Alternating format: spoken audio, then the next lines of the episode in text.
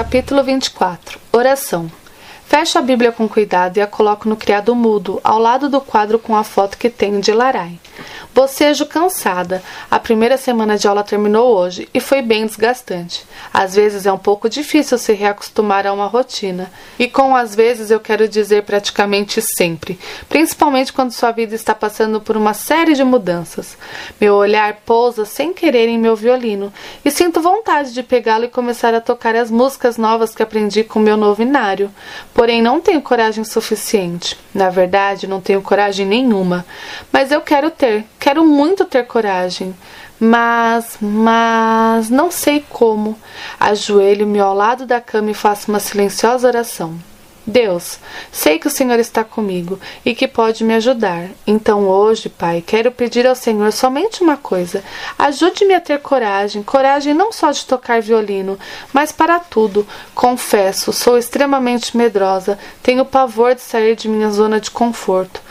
Por isso peço-te coragem, quero entregar meus temores em tuas mãos. Esse é o meu pedido, o pedido de sua humilde filha Violeta. Em nome do teu filho, Jesus. Amém. Quando me levanto, uma sensação de bem-estar toma conta de mim.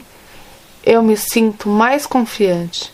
Dias depois, na volta da igreja para casa, ouço meu pai dizer ao volante: Violeta, eu e sua mãe temos algo para contar a você e Marcos.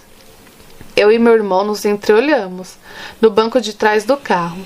Numa espécie de comunicação com olhares, consigo entender que nenhum de nós dois fazia a mínima ideia do que era.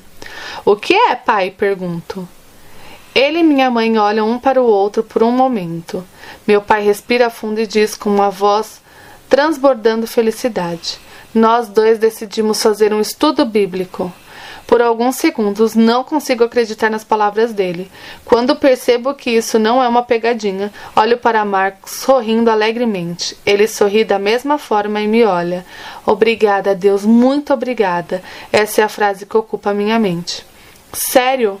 Se não estivéssemos em um carro, eu pularia e correria de felicidade. Penso que só há uma forma de expressar em voz alta. Por isso falo sem temer. Louvado seja Deus.